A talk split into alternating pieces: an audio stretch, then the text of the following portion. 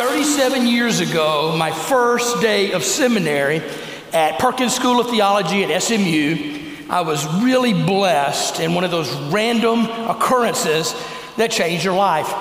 I was in the first class that we had. We were all in one big auditorium room, and I was sitting near the back. Right behind me was this fella, John Robbins. He was just a youngster out of Tarleton State, 22 years old, and he made me laugh. And he made me laugh. And for 37 years, we have been laughing and crying ever since. We've become the closest of friends. I can't tell you through the years all the little churches in Central Texas, parsonages that we have moved each other into. Harvey sent us as district superintendent to several of these, yeah. and we would move around the conference with all kind of stories. In fact, John moved me into White's Chapel June of 1992, and most of our belongings were in a cattle trailer. Right. As we came from Grandview, he was here that day, and through the years, we've just been the closest of friends. And it's been amazing. John has served some of the most prestigious churches in Methodism in Texas and in Arkansas. He's a great preacher. More than that, he's a great leader. He just brings the church to life. He is in every church that he has pastored, it has flourished because he has a heart for mission, he has a heart for people. He is just an amazing person. Right now, he is a senior pastor at Pulaski Heights United Methodist Church, which is the lead church in the state of Arkansas. And John preaches on TV throughout the whole state every weekend to 50, 60, 70,000 people listen to him. And honestly, he can't go anywhere in the state of Arkansas that people don't recognize him and want to come see and talk to Dr. Robbins. So I will tell you, John is a, a, a great preacher. Um, he is a great pastor.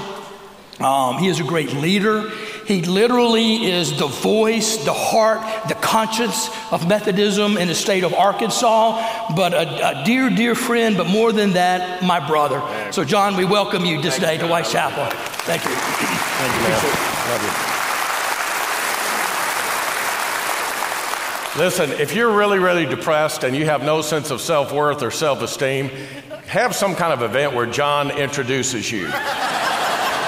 And then when it's all said and done, you just go, man, I am awesome. I really am awesome. I hope you all will realize how awesome I am. So thank you, John. I appreciate that very much. What a privilege. I did help John move in, and it was such a traumatic experience to move him in. At the time, I was serving in Troy, Texas, which is between Waco and Austin, and John was being moved to Southlake. He called me and he said, this was in 1992. You know anything about Southlake, Texas at all? I said, Man, they have an awesome football team. That's all I know. It's a little bitty town, John. That can't be where they're sending you. That's just not right. Well, guess what? We moved him up here that day. When I got home that night, I told my wife, Susan, I said, I, I don't know what John did, but he upset the bishop somehow. They sent him. so.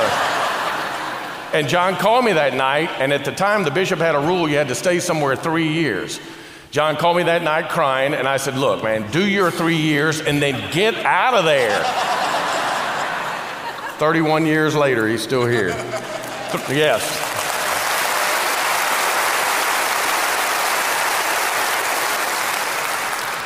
Yeah, that's extraordinary. In fact, what's even more extraordinary is when we moved John in, White's Chapel had 300 members. You all have 16,000 something now. Who has an orchestra every Sunday? and a 7,000 voice choir?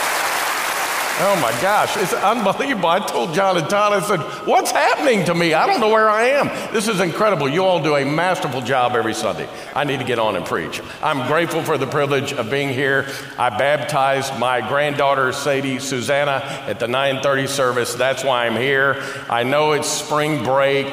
And I know we've had a time change. And with that in mind, John said, Hey, how about you come and preach? So I'm so honored. Thank you, John. I'm kidding. I, I cannot tell you how grateful and privileged I am to be here, truly. Let's pray. Oh Lord, in the silence of this moment, prepare our hearts and our minds to hear your word for us this day and work your will in our lives. Amen. During my years of ministry, I have served three churches that, after my time as pastor, relocated. Two of the churches had to relocate because they simply outgrew the facilities. On another occasion, one of the churches had to relocate because of the expansion of I 35. Almost 10 years after I left one of these churches, Susan and I happened to be driving through the same town. It was a county seat town, kind of in the central Texas area, a big touristy town. I'll just tell you, Granbury, Texas. So when I was the pastor there, the church was on the square. And we were outgrowing the facilities. There was a lake on one side, the courthouse on the other side. There just wasn't a whole lot of room. We began the process of relocation. I was moved, and the years went by. They relocated. Susan and I found ourselves in Granbury, and I said, Let's drive by and see the new facility, see what it looks like. It'd been there seven or eight years by then. We drove by a beautiful structure. They're doing great ministry in that community. It was very impressive. And then I said, Let's go and see what happened to the old church on the square. What does it look like now? What happened to it? Holy smoke. So we get there and we go up to what was the sanctuary. Now, this was about 10 years ago. I don't know what it is now. But when we pulled up there, we got out of the car, and the sanctuary was now a dance hall.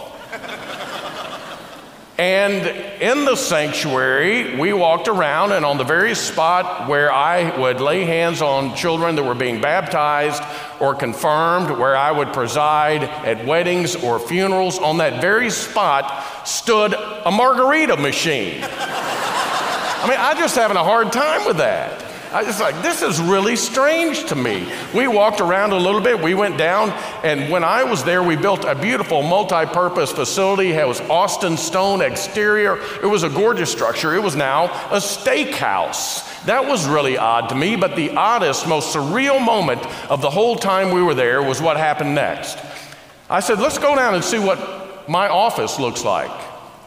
We walked down this long hallway, and when we got there, I almost fell on my knees. I didn't know what to do with it. Because what had once been my office, where I counseled people and where I studied and prepared sermons, it was now a lingerie store. and when we walked inside, I said to the owner, the proprietor, listen, this used to be my office. And she goes, Yeah, right. And I said, No, I promise, this used to be my office. Do you mind if I walk around? And she said, Sure. I walked around, went in, and I had a collection of Bibles that I kept there. And on that very spot where I at one time had my collection of Bibles, there was now a stack of women's unmentionables that you could buy. They're reasonably, they're reasonably priced, by the way, but nevertheless, we walked out of there, and I told Susan, I said, I'm, I'm, I do not even know what to do with all this. This is just weird to me. It is just bizarre. I don't know how to, I've lost memory of what it was like when I was here. This is really strange. She said, John, stop, think about it. It just reminds you all the more that the church is not the building. Okay, if the church is not the building, what is the church? The church is a body of people who are broken and sinful and messed up, who gather together with the notion that they want to experience somehow the sacred and holy in life to such a degree that it can be a transforming power that can turn them into who God would have them to be fully and completely. That's what it is. And our responsibility is to embrace that, to remind ourselves that the power of God resides within all of us when we gather together and then when we take what it is we've experienced back out into the world. A long time ago, Moses was dealing with the Israelites and reminding them that they would soon enter the promised land. The Israelites had been faithful at times and extraordinarily unfaithful at other times. And what Moses sets out to do is remind them no matter where you've been in your faithfulness and in your lack of faith, God has been present and God has provided. And this is what Moses says in the book of Deuteronomy.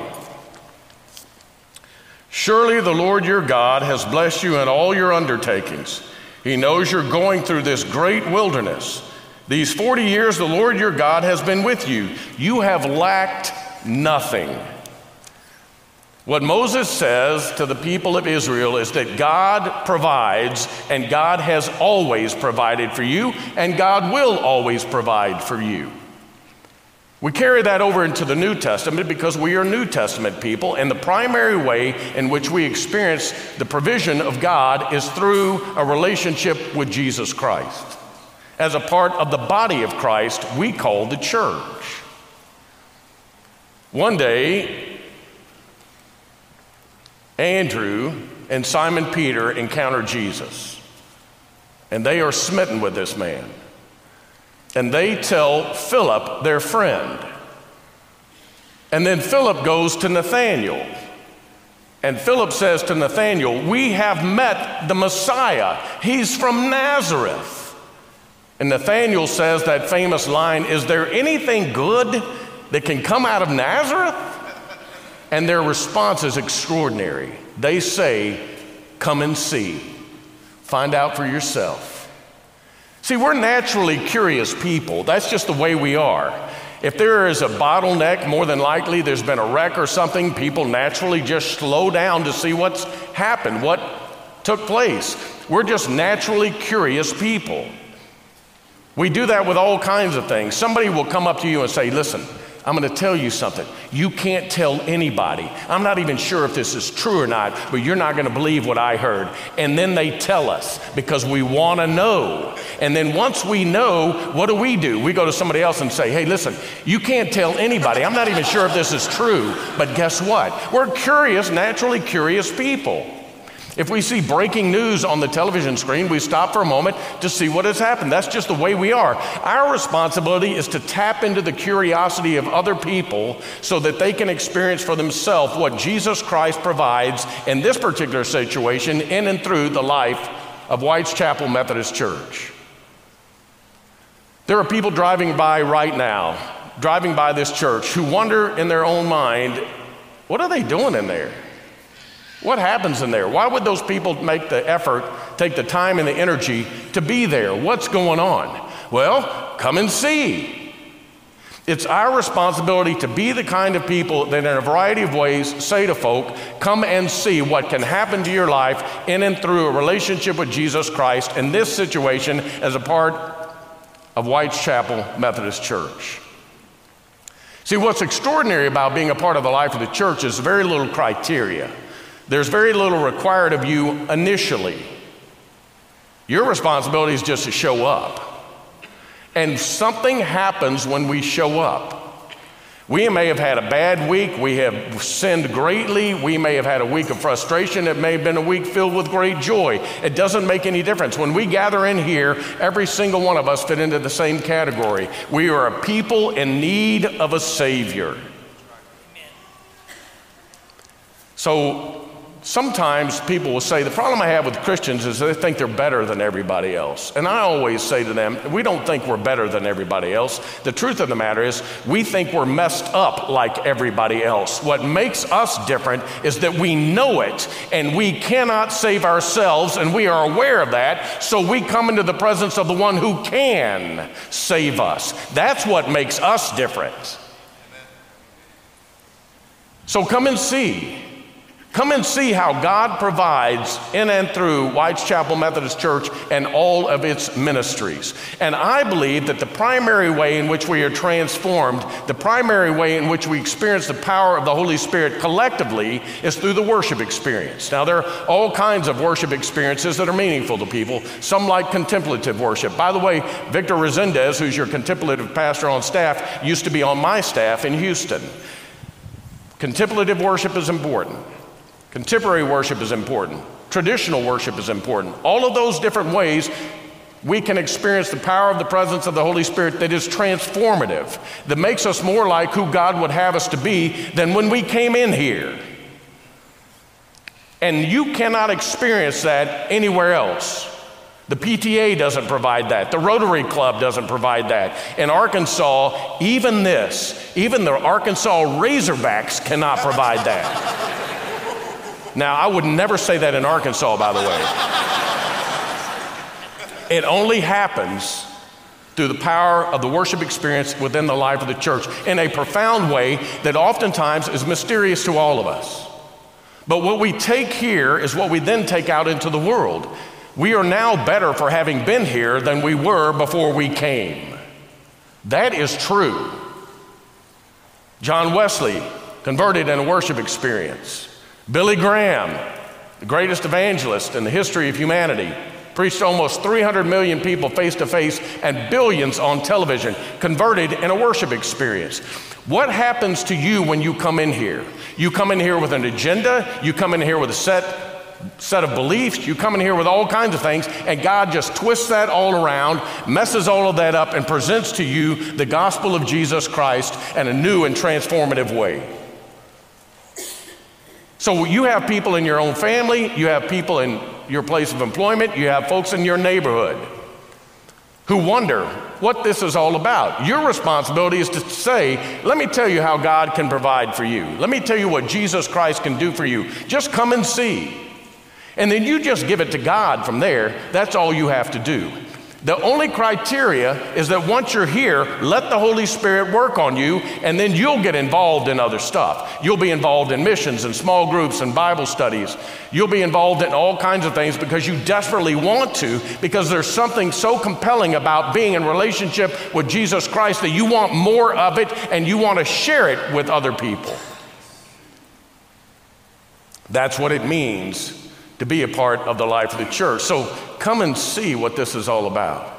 I mean, I cannot tell you how fortunate you all are. You have an orchestra every Sunday, 7,000 voice choir back there. I mean, this is unreal. I mean, I, I just can't even imagine that.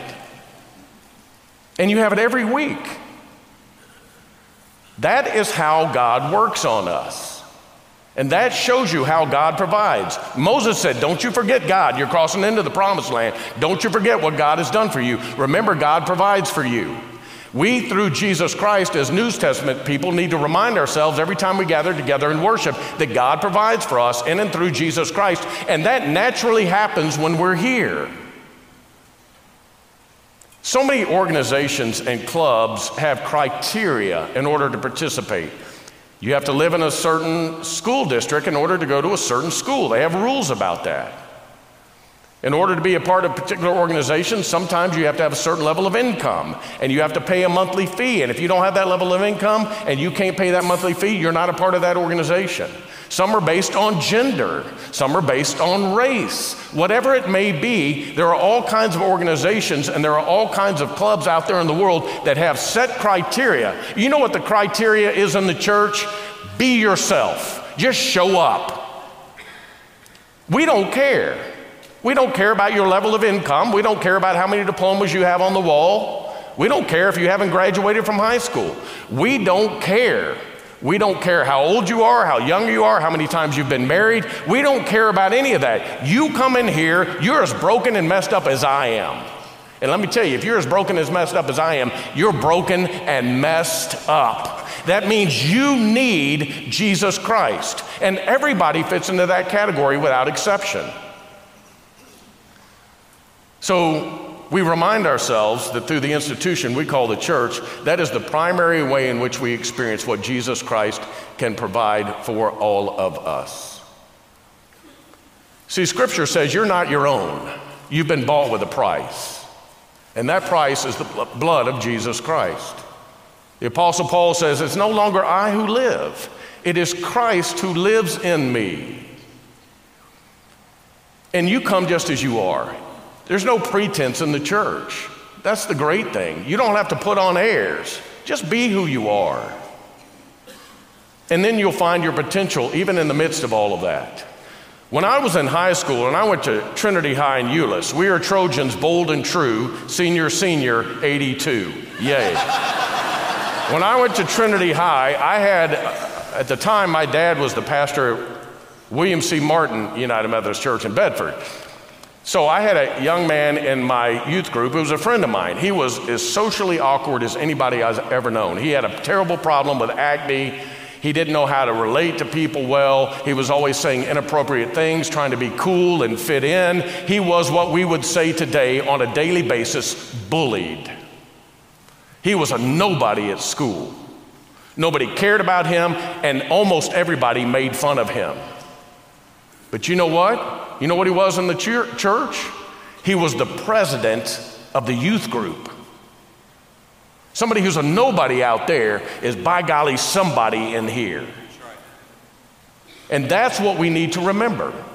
There's no pretense in the church. I don't come in here trying to be somebody I'm not because that's not who God made me to be. You can't come in here trying to be somebody you're not because it's not going to last long. You can't keep it up.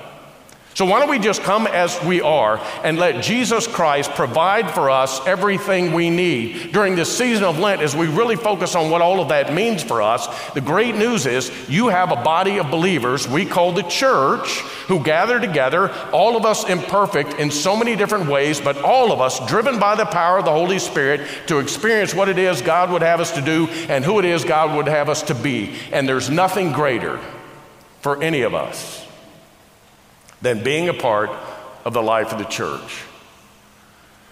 I like to make fun of John in a loving way because John makes fun of me all the time and it always hurts my feelings. But uh, uh, uh, it's been, that's been the way it is for all these years. I'm kidding, we have the best of relationships. But I think about moving John in in 1992. I, I get disoriented around here because you've built a couple of buildings since I was here uh, in 1992, and I've been here many, many, many times over the years to worship. My son Sam, by the way, plug for Saturday night. My son Sam is the Saturday night preacher. He's a stud. You ought to go hear him. Yeah. I don't want to take away from this service, John. I hope nobody's in here next week and they're all here. We came Saturday night. Sorry, John. Sorry. John offered Sam a job when Sam was four years old. And John was true to his word. And when Sam graduated from seminary, he ended up at White's Chapel. And I promise you, I promise you, I don't want him to be anywhere else. I cannot imagine him being anywhere else because of what you all have done for all these years. When I helped John move in, it really was depressing. Now, some of you may have been here back then. That's just the way it was. South Lake was rather depressing, to be honest, because there was nothing out here. I mean, it was just out in the country. And then all of these things have happened over all of these years. This is not by accident. It didn't just happen. There's a lot of sweat, equity put into all this, a lot of money, time, energy, and effort. And mostly it is people who have listened to the voice of God through the life of the church and responded accordingly. Look what has happened as a result. God provides if we will listen, if we will praise God together, if we will gather and be who God calls us to be, as messed up as we are Nothing is impossible with God. This church is a shining example proving that. So you think about who you are and what it means to be part of this life of this church, and you think about what it means to recognize how Jesus Christ had provided for you in your own life and how that will live itself out through the life of this church. You have such an extraordinary opportunity. Now you think about this. At White's Chapel, you can bring your newborn. And your earliest memories for that newborn will always be I was included, and God and God's church love me. That will never change. For those teenagers who are a part of White's Chapel, who are kind of going through that awkward stage in life that we all go through, who always want to fit in and always want to be somebody, and not everybody gets to fit in and not everybody gets to be somebody, guess what? At White's Chapel, within the youth ministry of this church, by golly, you're somebody and you will always be somebody to us. And most importantly, to God. That's what God provides for children, and that's what God provides for youth in the life of this church. And for people who have gone through divorces, and people who have lost a loved one to death, and people who have addictions, and people who just don't know where to go and what to do next. This is the place and where you can come and be among a group of people who oftentimes know your story, and most importantly, the God we know in and through Jesus Christ knows your story and is willing to transform you right here. That's what God provides at White's Chapel. We don't care about your age. We don't care about your income. We don't care about your level of power in the community. None of that matters. Because the good news is when we gather together, we are one in Jesus Christ. So that's the joy. So, you know somebody out there, what in the world, what good can anything come out of White's Chapel Methodist Church? Well, come and see. We'll show you. We got a lot to tell you. And your life will be forever changed by changing the life of someone else you've invited to be here. So if the church is not a dance hall, and the church is not a steakhouse, and the church is not a lingerie store, what is the church? It's you and me and the Holy Spirit. And with that, God will provide everything. Hallelujah. Amen. Thank you for joining us. Please make sure to rate, review, and subscribe so you don't miss new releases. We'll have new podcasts coming out all the time. Be sure to check us out online at whiteschapelumc.com. Please download the WC Life app and follow us on social media to stay up to date with all things WC.